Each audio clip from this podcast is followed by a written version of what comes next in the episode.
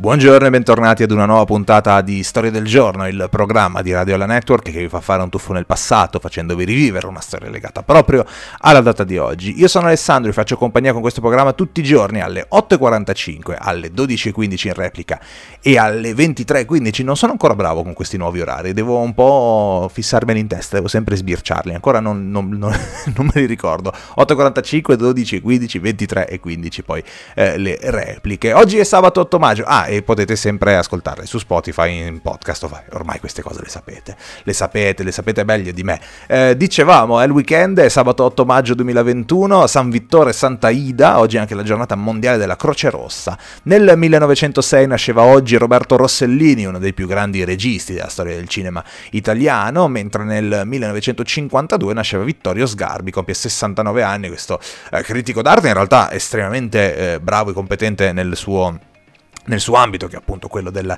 dell'arte, poi diciamo che è un personaggio un po' particolare, quindi poi insomma il personaggio televisivo, diciamo, vabbè insomma, polemica facile, eh, anche mondo della politica, ragazzi Sgarbi lo conoscete insomma. Eh, compie 61 anni invece Franco Baresi, vincitore di 6 scudetti, 3 Champions e un mondiale nel 1982, ovviamente bandiera del Milan, così come è stato bandiera della Juventus Andrea Barzagli che compie 40 anni oggi, ha vinto 8 scudetti eh, con la maglia dei B bianconeri, ha vinto anche un campionato tedesco con il Wolfsburg e ovviamente era uno dei protagonisti del mondiale del 2006, anche se non era titolarissimo, però eh, anche perché era molto giovane, ma nel 2006 è stato campione del mondo anche lui. Compie 46 anni il figlio d'arte, diciamo così, Enrique Iglesias, autore di un sacco di hit estive degli ultimi anni in particolare, eh, compie 25 anni il Trapper 69, trapper statunitense eh, che sta avendo molto molto successo, oggi nel 1978 Reinhold Messner e Peter Abler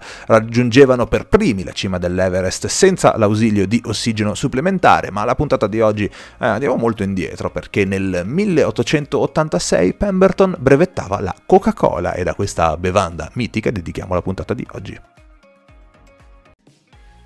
Voglio raccontarvi un po' di curiosità sulla Coca-Cola in questa puntata, partendo un pochino dalla storia. Partiamo dal 1886 ad Atlanta, quando il farmacista John Pemberton modifica la ricetta del famoso vino di coca, una miscela di vino e foglie di coca precedentemente ideata in Europa dal farmacista Angelo Mariani. È proprio così che Pemberton, sostituendo l'alcol con un estratto di noci di cola, eh, meno dannoso per la salute evidentemente, dà vita ad una delle bibite più celebri mai create create. Dopo aver unito e miscelato gli ingredienti in una caldaia d'ottone, il farmacista porta, porta il tonico appena ottenuto a Willis Venable, gestore della farmacia Jacob, uno dei drugstore più grandi di Atlanta. Da quel giorno, al prezzo di un nichelino, gli abitanti della città di Atlanta possono apprezzare il gusto e i benefici del nuovo elisir e sciroppo di Coca-Cola.